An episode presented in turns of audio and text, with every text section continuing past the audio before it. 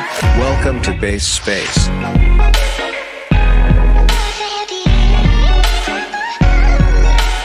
A crypto podcast. Base Space. Brett, uh, and all the new listeners, uh, we appreciate everyone tuning in. Uh, for those new to the base space, this is hosted by myself, the Crypto Mewtwo, Chase Coins, and Super High. Uh, we focus on creating opportunities for growth, networking, and education in the crypto industry. Today, we have having Brett, president of FTX US. Welcome to the show, Brett. We're pumped to have you on, man. Yeah, for sure. Thanks so much for having me. Uh, it's kind of it's kind of tradition here, Brett. Every single time we have a new guest on the show, we always like to ask how they got into crypto. We're super interested in hearing your story. Yeah, sure. So let's see. Uh, so I started my career in the traditional proprietary trading space of finance. I worked at a trading firm called Jane Street or Jane Street Capital um, for about eight years out of school. Um, was primarily a software developer and then a manager of software developers. I worked on things like algorithmic trading systems, low latency order gateways, market data handlers, these kinds of things, and then managing software developers who did that. Um, and while I was there towards, I'd say late 2017, uh, Jane Street started to get interested in doing crypto trading, uh, primarily arbitrage between exchanges, and helped them build out some of the software then. But at the time, I thought, this shit's crazy. The exchanges are terrible. There's no way this is lasting for more than like five months. Um, and and kind of left it alone. And at that time, I left Jane Street to move to Chicago with my family. And while, while I was at Jane Street, I overlapped for four years with Sam Bankman Fried, who is the CEO of FTX.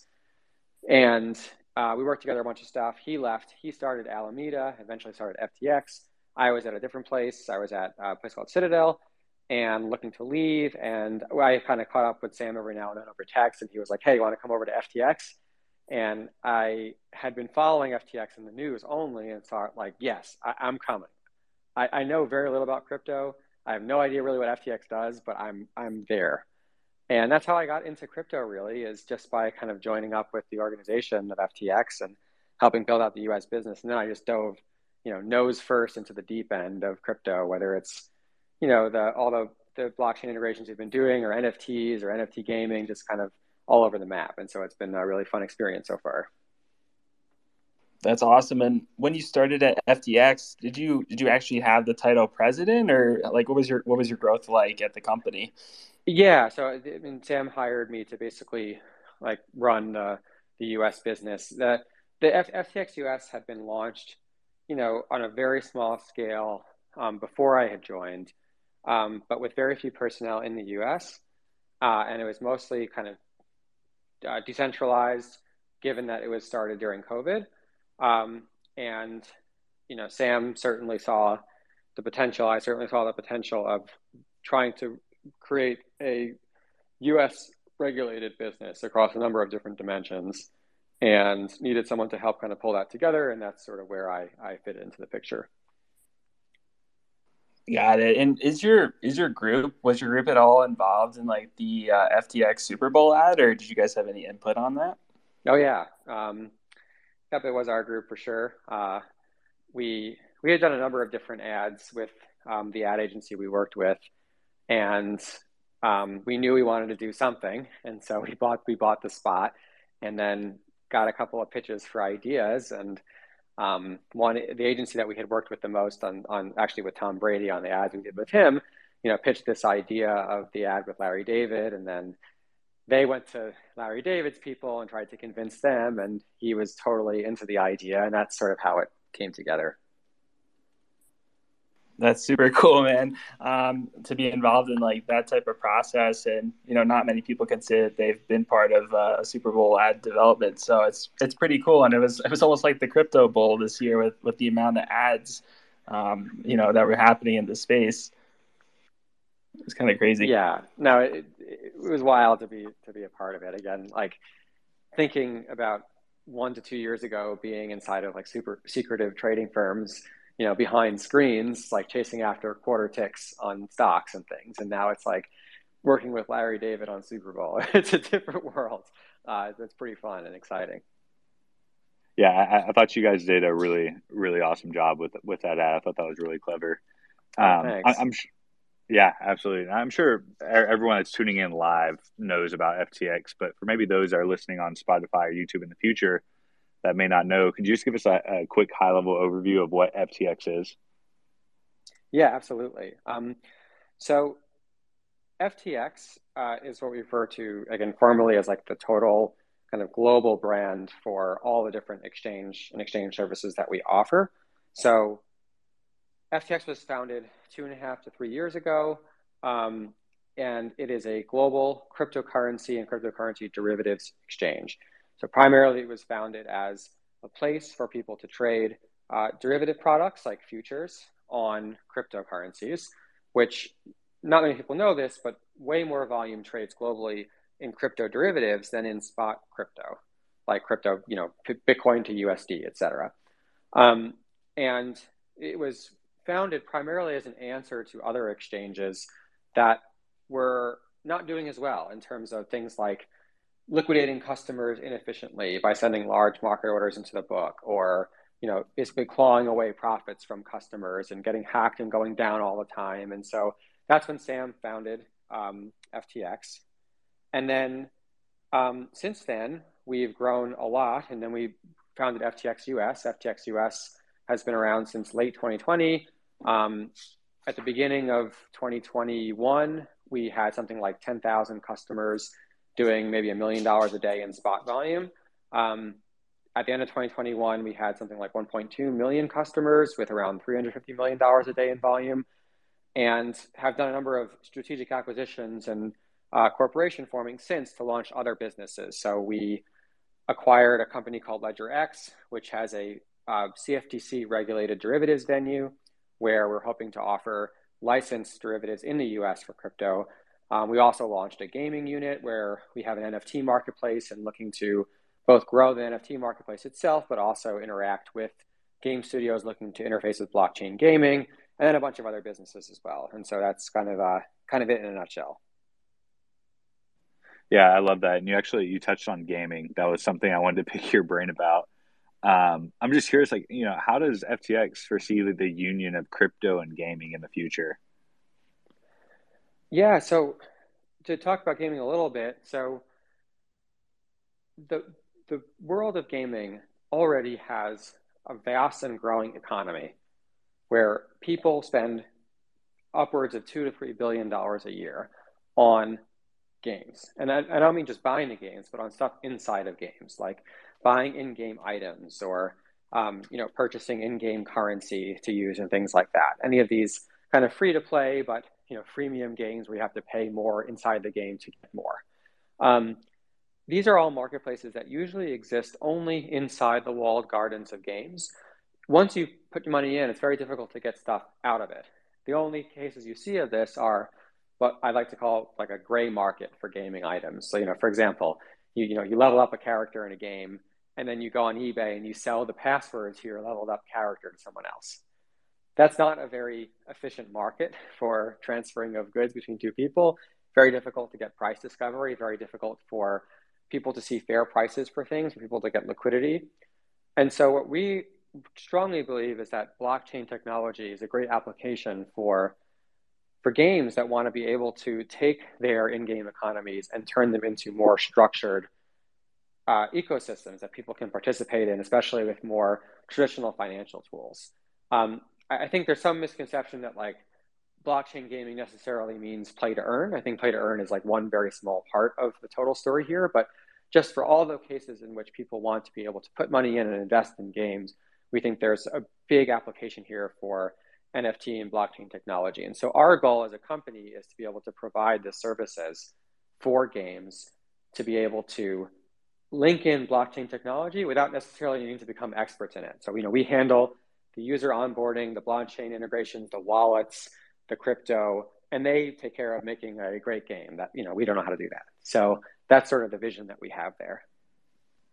Yeah, I, I love that. And I'm actually curious, like, I'm sure you guys have done modeling and you've kind of looked at the total addressable market when it comes to um, blockchain and gaming. But I'm curious, like, do you do you think it's undervalued? Because from my perspective, um, you know, it seems with fungibility of in-game items, and ultimately with with the way crypto is, you can essentially gamify and monetize everything.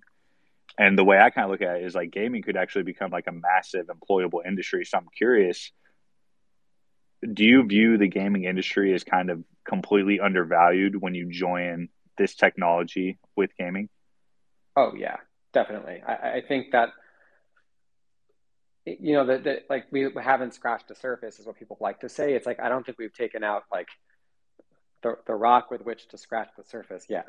we haven't even gotten started here. And I think that's because most game studios really don't know what they want yet. And they also are somewhat afraid to jump in because think how successful someone like Ubisoft or Activision Blizzard are right now. They have hundreds of millions of active users, right? Like way more than crypto exchanges have right now. If they piss off their user base by sort of approaching this the wrong way, either making it look like they're just going in for a cash grab or you know they don't they want to turn every game into work instead of being fun and that's the perception they're going to get massive backlash and it's not worth it to them until they are sure that this is what they're going to get into i think once that first either medium size or large publisher gets over that hump and sets the precedent for this being the future of economizing games for those who want to participate in the economies of games like this I think it's going to be massive. And that and that's sort of the bet that we're placing on all of this. Yeah, it, it, it almost kind of it's like removing the the ball and chain around from the ankle, like when it comes to the gaming industry, because you're breaking down these walled gardens, and you just have this massive interoperability and fungibility with everything. Um, you know, I, I'm sure most of us up here have probably spent untold amount of hours in video games during our childhood, and I wonder what it will look like in the future had we been able to monetize that and had we been able to kind of cash in on the time spent doing that and yeah i mean uh, you think about how much time we spend on games but also how much we care about if we're going to have entertainment people want more active forms of entertainment these days. Like i think people are passively taking in tv less and actively engaging in games more. It just seems to be the, the trend that we had and also with social media. I think people want more you know active experiences when they're doing what they want to do on their free time. Um, but what blockchain technology seems to have enabled is sort of monetizing of people's attention um, and letting them sort of earn and invest from that attention that they're giving in. I mean, the, the simplest example of this is you know people watching ads on Brave and getting better attention token as a as a reward.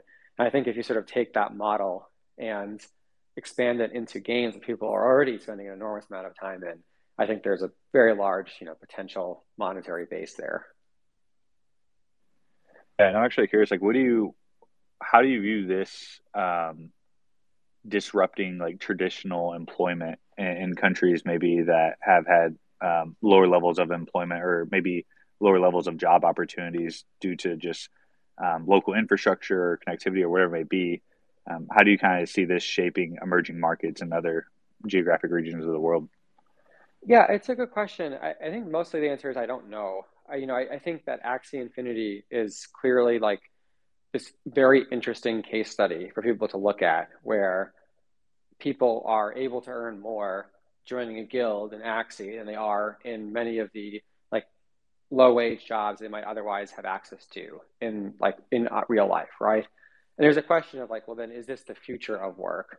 I'm not sure. I think probably this is a prototype of the future of work where there's a lot more work that can be digital. It isn't necessarily playing games, but there's more work that's sort of digital in the metaverse, controlled by maybe token based economies and blockchain based economies than it necessarily meaning that like you know one one tenth of the world's workforce is earning their income through games. I, I somehow don't see that being a, a, large likelihood, but I do see more people.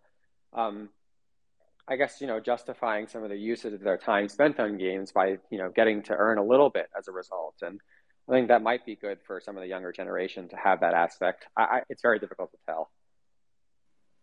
Yeah, and, and you maybe had kind of touched on this slightly earlier, and I may have missed it, but what what role will FTX be playing in this? Is it from like the user end uh, side of facing things? I know you had mentioned the NFT marketplace, but you guys are also going to be working with game developers to kind of provide that back end infrastructure to kind of connect these ecosystems together. Like what what is that? Are you guys going to be playing both sides? Yeah, I think you know, as an example of the ideal role we might play is you go and sign up for a game. You type in your username and password. Um, you see the list of your items that you own. You see the store. You go and buy an NFT. Like maybe you have to hook up your bank account to deposit some money, and then you use that to, to buy an NFT. And then the game knows you own that NFT and awards you some sort of like power up based on NFT. So imagine that's like the user experience.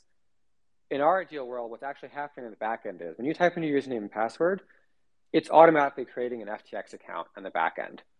When you go and hook up your account, your bank account, it's actually hooking up your bank account to FTX because we have the banking relationship, right? We have the blockchain connectivity for depositing crypto. So when you're depositing, you're actually depositing into your FTX wallet. You go and buy an NFT. That NFT is actually on an NFT, an NFT marketplace on FTX. And when the game wants to know that you own that NFT, all it needs to do is issue a query to FTX to say, oh, this, this user actually does own this NFT. And so everything is white labeled. It's all services that are happening under the hood inside of the game, but it's completely powered by FTX technology. And, and that's, that's kind of the experience that we're going for. Gotcha. Okay. Yeah, it seems like from a uh, a non-native user in the crypto world, it's a very seamless experience in, in mind. Um, kind of, kind of side note, I'm just kind of curious before we kind of dive into FTX products. I think one thing that has like always stood out for me from FTX is your guys' ability to brand and just kind of really like be everywhere. So I'm just curious like what what is FTX's like strategy when it comes to branding and being known in this new industry? Yeah, sure. Yeah, it's something we get asked a lot because I think that FTX um, has done something pretty untraditional, which is to take a young company um, that's relatively obscure and go really fast on large scale marketing. And I don't mean things like buy all the ads on Google or pay the money to get us to be number one in the App Store. We mean things like buy the naming rights to the Miami Heat Arena or partner with Major League Baseball as the crypto sponsor of the league. And the philosophy behind this was something like, well, if you are someone like FTX or FTX US and you've only been around a year, you only have you know thousands of users, and your biggest competitors have tens of millions of users what do you do to establish yourself as a trusted brand? Because crypto is pretty noisy. There's a lot of exchanges that are going down, or things that are getting hacked, or people who are just, you know, doing scams. And not to say this is the majority of the industry, it's not, but it's the loudest part of the industry. It's the noisiest part. So if you want to cut through the noise and show that you're trusted, well, how do you do it? And there's very few things you can really do to immediately get yourself in front of 100 million people in a way that signals the trust that other trusted institutions have put in you, then to partner with something like sports. You know, you can imagine the kind of due diligence that Major League Baseball had to do in order to get comfortable with us as a partner when they are this very big trusted institution. They've never worked with a crypto company before. And so there by association it sort of signals the trust to the ultimate end user and to the fan who sees us and now has this positive association is getting that impression all the time. And we think that has paid off massively and not necessarily in like number of users signed up as a result of seeing impression on TV, but more in terms of like establishing ourselves as this big presence. Like I think there's a lot of people in the US who had never heard of FTX six months ago and probably would never have heard of FTX six months ago. Now I think a lot of people have heard of FTX, even if they're not users that yet. And now that establishes our brand, so we can start working on the product and the digital marketing and the flywheel that gets users in. And that's sort of the order that we're taking, which is pretty, I think, unconventional, but I think we're pretty pleased with the results so far.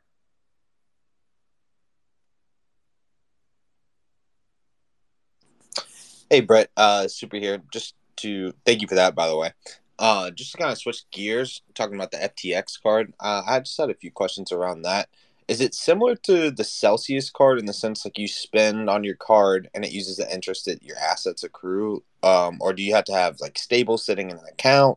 How does the how does the card work? Yeah, good question. So um, I will say first that we are working very hard on a number of different fronts with relation to payments and cards. Um, so just like kind of hundred foot view before we kind of dive back into credit cards. So a big goal for us this year, and we have a team working on this exact front, is establish many more banking relationships, especially in non-USD related um, environments. You know, local rails in Mexico, local rails in um, Nigeria, different places that we want to be able to have people able to deposit their local currency into to establish those banking relationships. The same thing is true with credit cards. So we have an existing credit card product that we're sort of reworking from the ground up. We want to make it available globally. And primarily, the way the card functions is as a debit card. So you have your crypto or your USD on the exchange.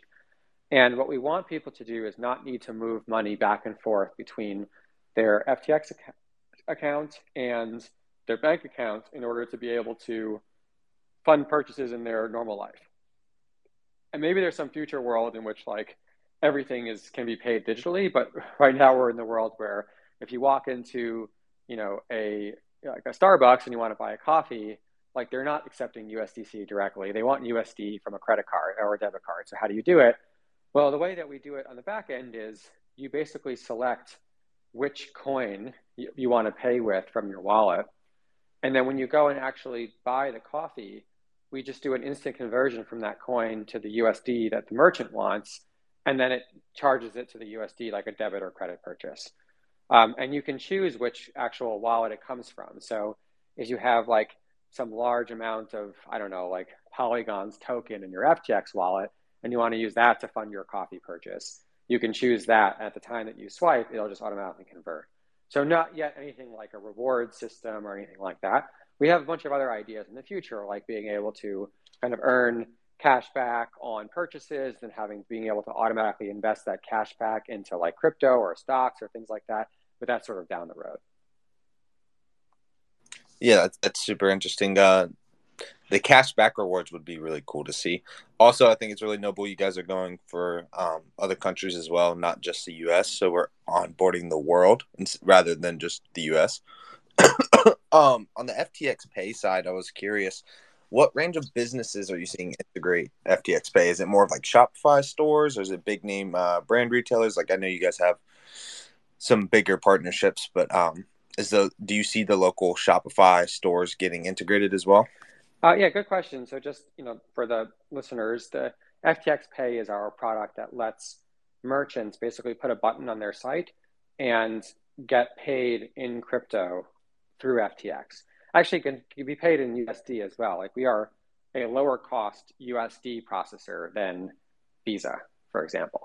Um, but if you want to be paid in crypto, then through FTX Pay, you can either receive crypto directly, or if you don't want to receive crypto at the end of the day, you want people just to be able to pay in crypto. You know, let's say someone buys something in, in Bitcoin, again, we'll automatically convert that for you to USD and just send you USD to your account. Um, we're, we're the adoption has been somewhat slow. We haven't really pushed the product a lot.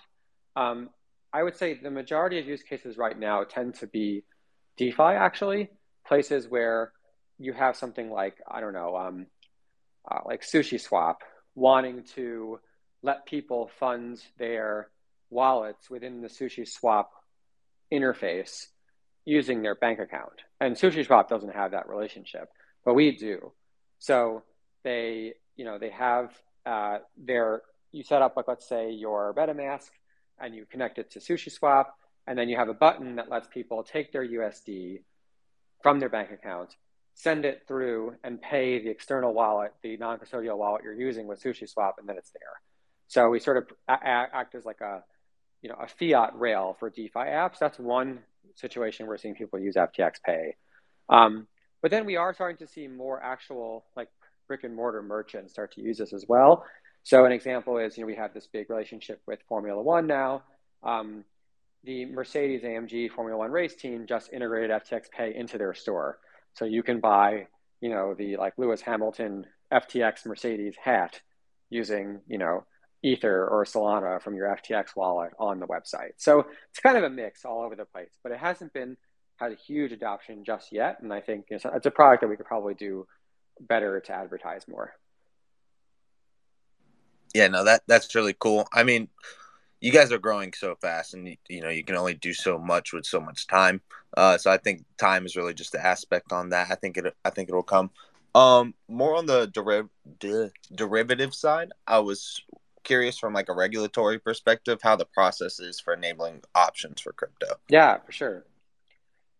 So I mentioned this in the beginning of the of the space, but we now own and operate this um, CFTC regulated crypto derivatives venue in the US, um, previously called LedgerX, and now it's called FTX US Derivatives. Um, the one problem is that its license requires what's called full collateralization of the assets, which means if you want to buy one Bitcoin future or one Bitcoin option, you must put up one Bitcoin. Now, I don't know about you, but spending a Bitcoin to buy a Bitcoin future is not a very interesting thing for people to do. Normally, people want to buy futures for capital efficiency. They want to be able to, you know, spend 30 to 40% of what the total amount would be for that future. Um, and that's what we call initial margin. And that's what people want to do to be able to kind of hedge with capital efficiency. So the biggest thing that we are working on now is an application with the CFTC to get approval for margin for our exchange and clearinghouse. And when that happens, then we can really do a big launch in the US for our derivatives product, starting with a cash settled Bitcoin and Ether future product. Um, but I think the next step would be an options product as well. So Bitcoin and Ether um, options, puts and calls, just sort of vanilla, like a you know, European exercise options. And uh, it'll be interesting to see if that grows as a product. Options in general really don't trade much, which is a little bit surprising, although I have some theories behind it. But um, you know, mostly in terms of derivatives volume, it's mostly in futures, not in options. But it's definitely something that we want to support and plan to put work in once we get approval for margin.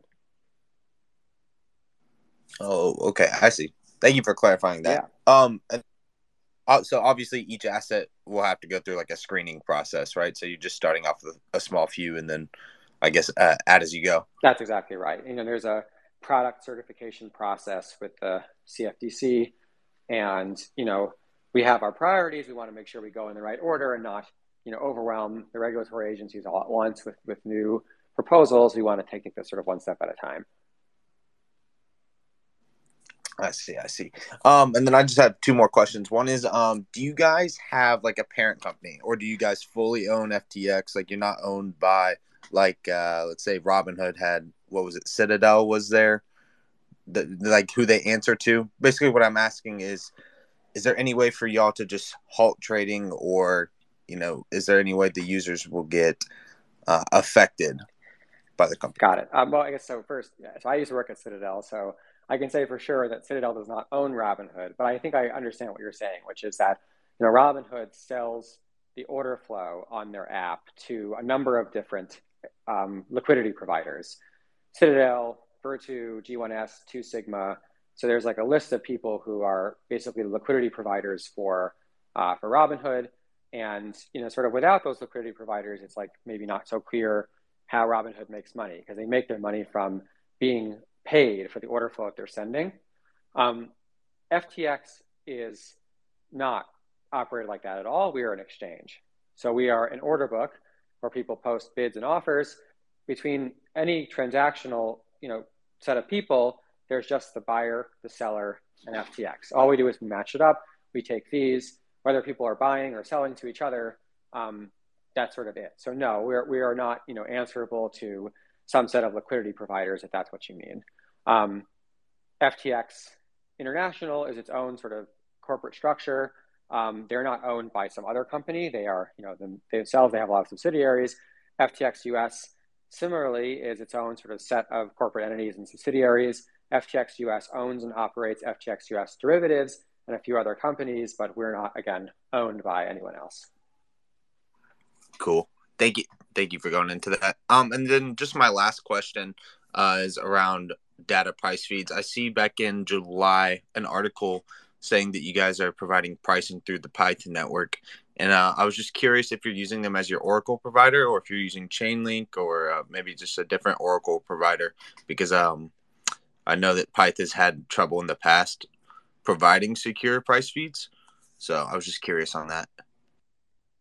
Yeah, sure. So just a couple of things. So first, Pyth is a decentralized market data oracle that is on the Solana network. And the goal there is for Pyth to be able to provide prices for, um, for example, if a smart contract wanted to be able to use the expiration price of Bitcoin in some Bitcoin you know, derivatives product, well, how do you get reliably get that? You, you ideally need some on-chain oracle for that to work, right? Ignoring that for a second, FTX is a centralized exchange. So except for deposits and withdrawals of crypto, you know, we're entirely, you know, a centralized platform where everything is occurring off chain. So we control all of the market data, for example, in sort of a normal like Web 2 fashion. If you want to hook up to FTX today and receive market data, it's completely free and available over WebSocket. So we're not going through a third party intermediary or an Oracle or a blockchain or anything like that. It's just standard WebSockets. Um, and through that, you can see the full order by order feed, every trade, every tick, just you know for free through normal JSON over WebSockets API. Now, separately, we send market data to the Pyth Oracle as a, we're a member of a large network of providers who put market data through Pyth. And the point is, so eventually people on Solana can build up applications that use that market data. But that is not the primary way that people access FTX market data, if that makes sense. Hopefully that answers your question. It, it did. And thank you for that. Sure. Um, I know Mewtwo had some questions, so I'm going to go ahead and pass it on to him, but thank you.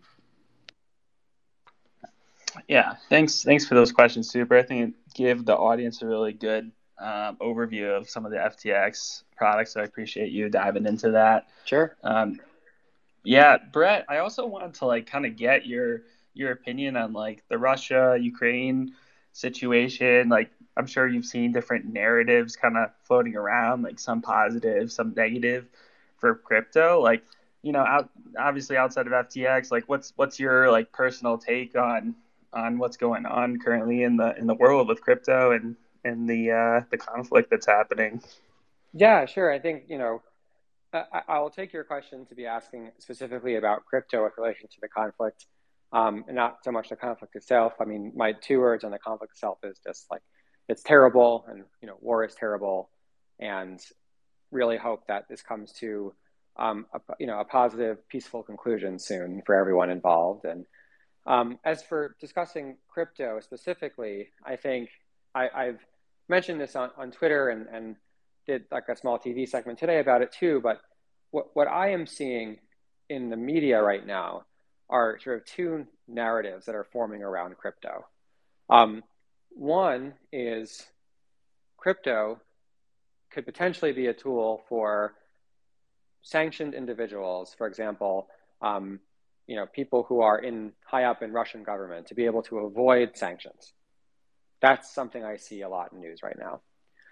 I'm also seeing a lot of coverage on the power of cryptocurrency and being able to directly reach and fund relief organizations, for example, relating to Ukraine. And so I, I think about these two situations, and from where I sit, where I can see exactly what's going on in the exchange, and I can sort of have a good observation of the flow of crypto and what people want to do. And I know from this, you know, firsthand seat that okay, number one thing is speculation, and it's it's wrong. I mean, we as an exchange have been filtering out and blocking sanctioned individuals since inception. You know, as you can imagine, you know, criminals and people who are sanctioned will find try to find whatever ways they can to try to get around their sanctions. Um, and it's sort of the job of regulated money transmitters like FTX to be able to uphold AML requirements and to be able to take in sanction lists and make sure that we track crypto transactions through advanced tools like Chainalysis and TRM. And we are very good at doing this. And we're in close contact with law enforcement and regulators all the time to make sure this continues to go well. So the addition of some individuals from Russia on the list doesn't really change that for us. It's sort of business as usual for us in terms of making sure that government sanctioned individuals, based on the laws of the local jurisdictions we operate in, aren't doing illicit activity. So that's like thing one. The thing two, though, on the direct payments to relief organizations, it's just a fact. Like it's an observable fact that over $20 million worth of cryptos have flown into relief organizations, in some cases directly to Ukrainian government addresses. And I think this is wonderful. I mean, this is really illustrating the power of crypto in that, you know, people globally are able to immediately contribute to, you know, I think humanitarian aid in a case in which it's direly needed. And I think this is, you know, it, it's it's sad this is the way that it's that it's been unfolding, but it is a proof to the power of decentralized currencies for this particular purpose. So I, I think it says a lot for the power of where crypto can head now. You know, and think, thinking about applications like global remittances, for example, um, it, it's very clear this is actually working, and that that to me is very exciting and very heartening to see. So that that's sort of like my long-winded take on kind of what I'm seeing with relation to crypto and the situation right now in Ukraine. Yeah, do you think do you think that there's anything else like we can do as a community to educate the general population on, you know, uh, like what what exchanges like yourself are taking to, you know, adhere adhere to uh, different sanctions? Because I think that um, that's something that I get a lot asked a lot um, from kind of like either like older family members and things like that. Um, and it's hard to find like a good resource to like point them to and educate them. Um, do you do you have any suggestions there?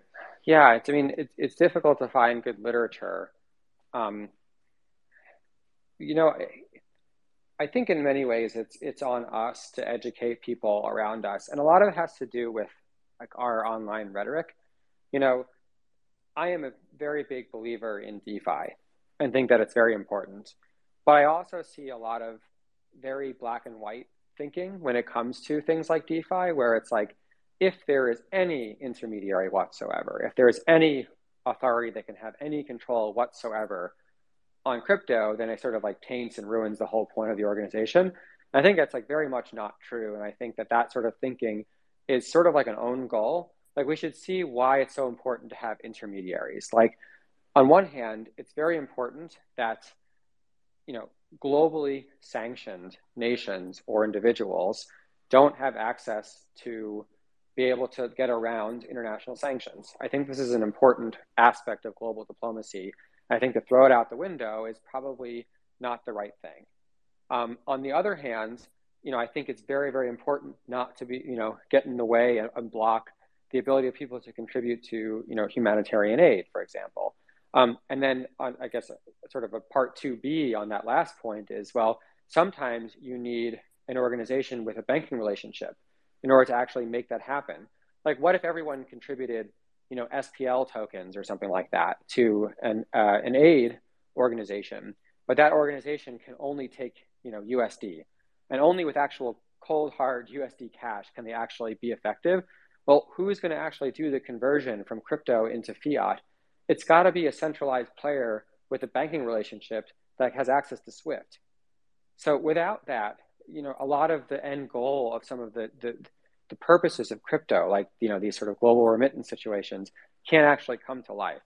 So I, I think we just, as a community, need to understand that like there's a lot of nuance between the whole like not your keys, not your coin thinking, and the reality on the ground, which is that like it's more complicated and certainly we're better off in a decentralized world but we need a few players still to be able to help make sure that the right things are ultimately happening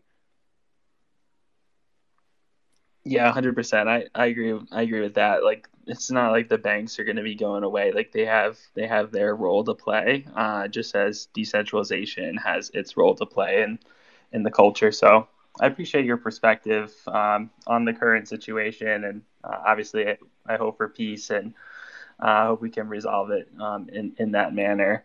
Um, Brett, we also have like a ton of listeners. I get questions all the time about for from people looking to get started in the crypto industry. Um, are you guys looking for talent at FTX? And um, as part two to that is, what do you guys look for in, in different in different candidates? You know, when you're hiring, just maybe generally to to help people get started. Yeah, sure. Um, so yes, we're always looking for talent. Um, we do have a few hiring pages. If you just Google search like Lever FTX, L E V E R, Lever is like a recruiting tool. Um, we have a number of open positions uh, that we recruit for, and also have a place where people can like submit a resume if there's not something they immediately see. Um, I think in general, one thing that makes FTX pretty different from a lot of our um, adjacent um, competitors in the industry is that we are really small as a company. Um, we're about 200 people or so um, for the entire company globally. And our, our philosophy there is to really find exceptional talent and always have people that are contributing individually, even if part of their job is sub management. But we don't have like some deep multi tiered bureaucracy of like, okay, well, you manage this person who manages this person who manages this person who manages this programmer. And if you want to get something done, you have to like run it up the chain.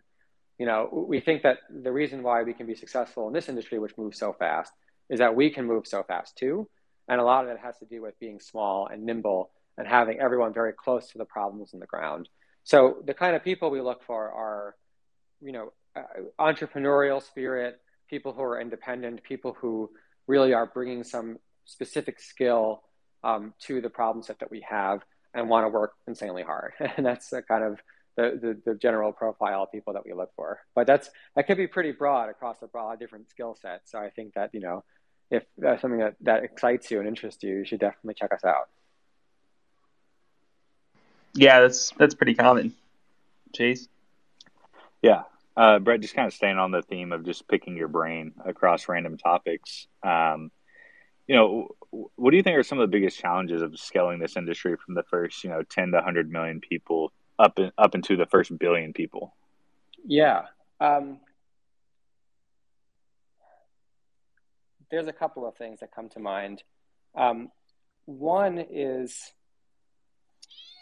sorry, I got some cats around me here. Um, uh, one is the, the whole kind of wallet infrastructure you know, I think for a lot of people, the idea of, oh, you need to set up a MetaMask and then you need to put in a, you know, random seed phrase. And oh, don't forget that seed phrase, you'll never see your money again. And okay, this is Ether, which is a different token than Arbitrum, which is a different token than Polygon. And this is what gas fees are. Just like the startup for getting into the world of DeFi. Let's assume you do more than just sort of like, open a Coinbase account and you know buy and sell crypto and hope that it goes up or down. Um, there, there's a huge fixed cost of like learning and terminology and things that can go wrong. And it's not that I have a definitive answer to what to do there, but I think to onboard more people to crypto, we just need to have companies working on simplifying things. Um, and that comes on the developer side too. Like, so I, I personally do a lot of programming for FTX. Um, like I wrote a fair amount of our NFT marketplace and doing some other stuff. And you'd be surprised how much code you have to write to like send an NFT on Solana. And I keep saying to myself, like, if this is how much it takes, we're not going to end up with a thousand more apps that are doing this because it's like the, the cost to entry is like a little bit too high. Um, so anything that can help bring down the sort of knowledge barrier to entry, I think will go a long way to, towards onboarding people. I also think that while I think that the instant settlement irreversibility of blockchains is critical to why blockchains are great, I also think that there's some hazards there. Like if you accidentally send, you know, your Solana tokens to like an ETH address or something, and then it just like disappears into the into the vapor, and there goes someone's life savings, and it can't be reversed. I think like a lot of people would like rage quit blockchain forever if that happened to them once. And thinking about how we can encode in the infrastructure more, dealing with mistakes, I think is probably also a critical thing for onboarding more users onto the ecosystem. Yeah, no, absolutely, and it's it, it really is kind of a hazard right now. If you're a, uh, Web three power user, there's just so many things over the years that people have just kind of grown used to uh, and know to look out for that are in no way, shape, or form intuitive at all. Yeah, And I guess yeah, I, I think things online like you know I, I follow a lot of people in the NFT community and who want to participate in drops, and they're like, oh, it's simple. You just have to create a burner phantom wallet for each drop, and already like you said, four words in one six word sentence that like most people will never understand for their whole life, and it's like this can't be the long term answer, you know? No, yeah, absolutely. I'm curious, kind of like on the topic of NFTs. Um, you know, are there any specific areas within crypto industry that you know has your attention, whether it's GameFi, DeFi, DAOs, or even yeah, the NFTs? I'm just curious, like in your own regard. My, personally, my attention is is mostly on, I guess, the two I, th- I see as like extremes of regulated finance, and one is derivatives and crypto derivatives specifically, which definitely has my interest. Um, and the other side of that is NFTs and all the applications with gaming and art and music, and um, I, I see these two as like complete opposite ends of the spectrum, both very interesting to me. Yeah, I uh, I love that answer because I've had this conversation a few different times with people, and it's always it always seems that you know someone's career kind of like trickle trickles in on their interest in the background. So uh, I love that you said um, regulated DeFi products. You know, it's kind of like your go-to considering your history. Yeah, for sure. Um, last random question I had: What's what's the latest on your guys' effort on establishing a headquarters in the Bahamas? Uh, it is. It's pretty well established now. Um, uh, there's a good amount of people down there um, between FTX and also the FTX Foundation. Um, recently announced the FTX Future Fund. Um, really exciting there. If you want to go look up more about what's going on there.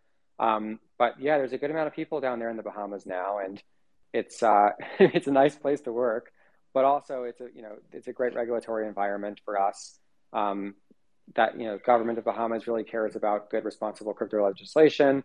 Um, FTX has put in a lot of investment into Bahamas, both on the sort of charitable and philanthropic side, but also on the kind of development side, real estate wise. So FTX is um, building out a big campus in the Bahamas. For now, it's got um, a number of buildings in an office park, and so it's it's grown quite a lot very quickly, and it's it's a pretty nice place to work.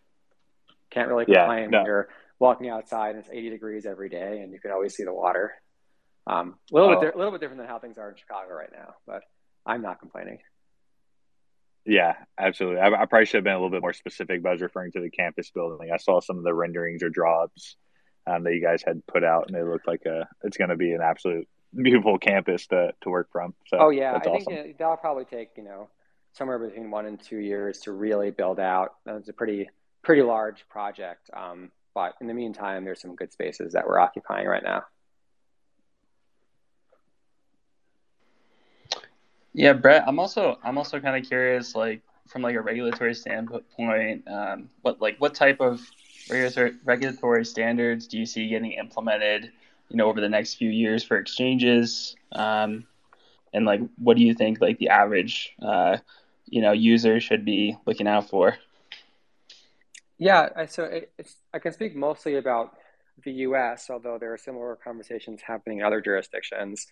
Um, the biggest question that is going to involve us over the next like 12 to 24 months is who regulates spot cryptocurrency exchanges and how. Um, and there's a number of implications for that particular question, but one of the most important things is on token listings. So FTX US is pretty conservative on what tokens we list, primarily because it's a gray area in terms of what's legal to actually list in the first place. Um, all, all having to do with the definition of like what is a security and what's not, because you're not allowed to sell unregistered securities to unaccredited investors in the US. Um, so I think that the thing to look out for is whether there grows some sort of comprehensive crypto regulation or possibly legislation to bring that regulation in the US such that there's more clarity over the spot exchanges. I think that would result in fairer and more expansive token listing standards. I think if we had that, it would be easier to get a spot ETF approved. So th- these are things that we're pushing very hard for and are in pretty constant communication with lawmakers and regulators about. That's awesome. And is there is there any way for like the average you know consumer to get invo- involved in, in lobbying or you know helping those efforts? Uh, that's a good question. Um, I feel like there's not a ton of direct avenues for that right now, which is I think shows that we're still a little bit behind as an organization, still sort of finding our footing. Um, I, I have seen, you know, things like a few political action committees trying to, you know, elect pro crypto legislators and things like that. But as for getting involved in like kind of the weeds of the regulatory process, I think right now that's mostly on the industry front. Um, but I think that if you basically keep on top of any news coming out of either the CFTC, the Commodity Futures Trading Commission, which currently regulates Bitcoin and Ether futures and options, or the SEC, which primarily regulates securities, and there's a question of like which token assets are considered securities and which aren't. I think by paying attention to news from those two organizations, you'll probably stay pretty up to date on what's going on in the public world of crypto. Awesome. Appreciate it, Brett. Um, and at the end of these episodes, Brett, we sometimes allow like audience members to come on. Are you cool with maybe answering like one or two questions from the audience? Yeah, no doubt. Hey, if anyone from the audience has questions, hit that request button. I'll let you guys on it uh, one at a time. We'll get we'll get through as many as we can. Um, be considerate to Brett's time as well.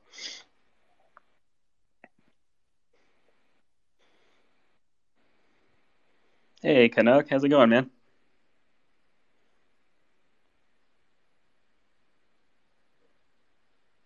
Think he's still connecting. Oh, really? No worries. It says speaker in my screen. Yeah, you still connecting on mine. Uh, I'll try someone Can I- else then. Yeah, do you want to get StockTwits? Yeah.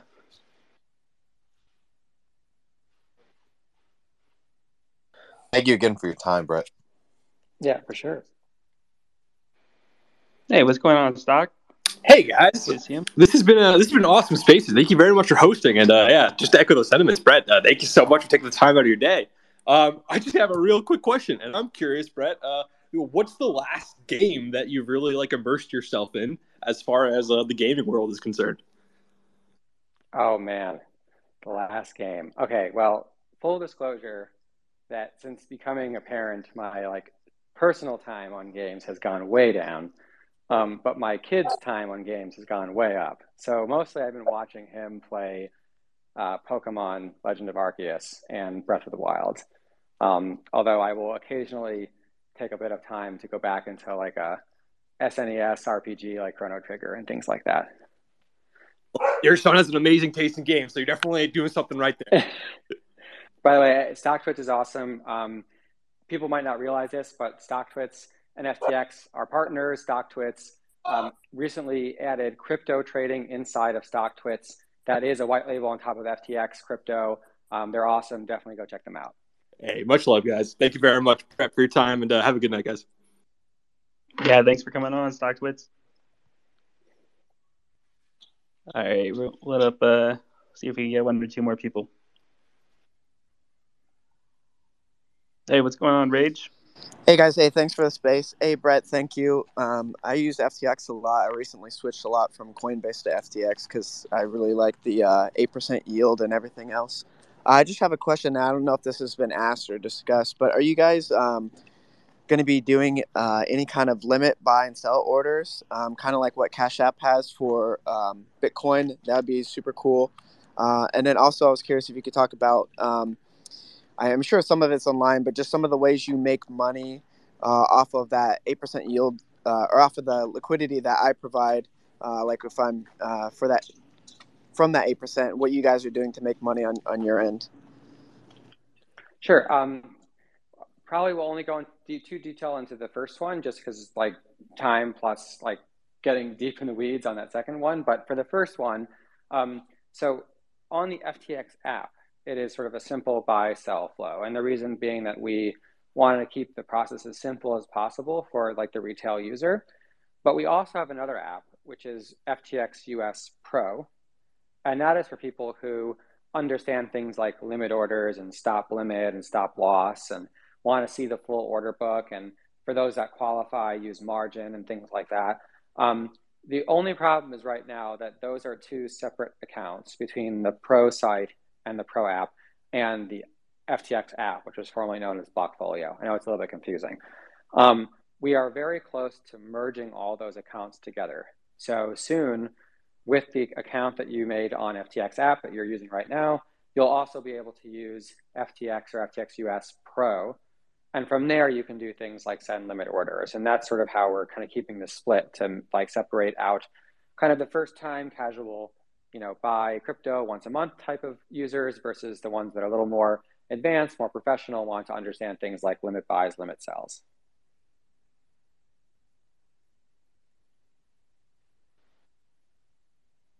Thank, thank you, man. I'm excited. I'm excited for that on the regular on the main app. Cool. Thanks for the question, Rage. Uh, Brett, you got time for one more? should we call got, it? I have time for one more, and I got to run. All right, we'll squeak it in.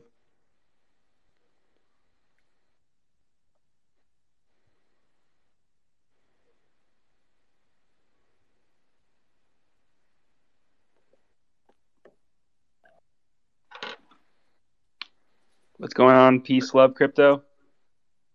Hey, how y'all doing? Yo, we're doing Listen, good, thank you brother. for- You, got two minutes, bro. Thank you for allowing me to. To be called up. Brett, I've spent the last month and a half down in Miami. Love this town. Saw what you guys did with the FTX arena. Wanted to see if you had any opinion on the Miami coin situation and what's going on with uh, with that and what it's gonna what it's done for the community so far, and if you guys are looking at that. Yeah, good question. You know, like we're not actually too directly involved with Miami Coin, um, I, so I can't speak to the specifics. But I, but I will say that in general, I think that the, the willingness of local politicians, for example, in Miami, Miami Dade, to start experimenting more with ways to use crypto to help enrich the community and bring more general investment and wealth sharing within the community, I think is really exciting. And so I, I don't know the specifics of like Miami Coin, whether that's the answer or not, but I think that as a precedent for doing more innovative things from the governmental level, it makes me really excited. So that's sort of my my forty thousand foot view on that situation. Awesome. Well, the mayor's been super exciting to watch, but thank you for your for your time and everything FTX is doing, and thank you guys for allowing me to speak. Thank you. Yeah, thank you. Of course. Thank you so much for coming on, Brett, and taking time out of your day to speak to us. We hope everyone stays based and have a great morning or great evening wherever you're at.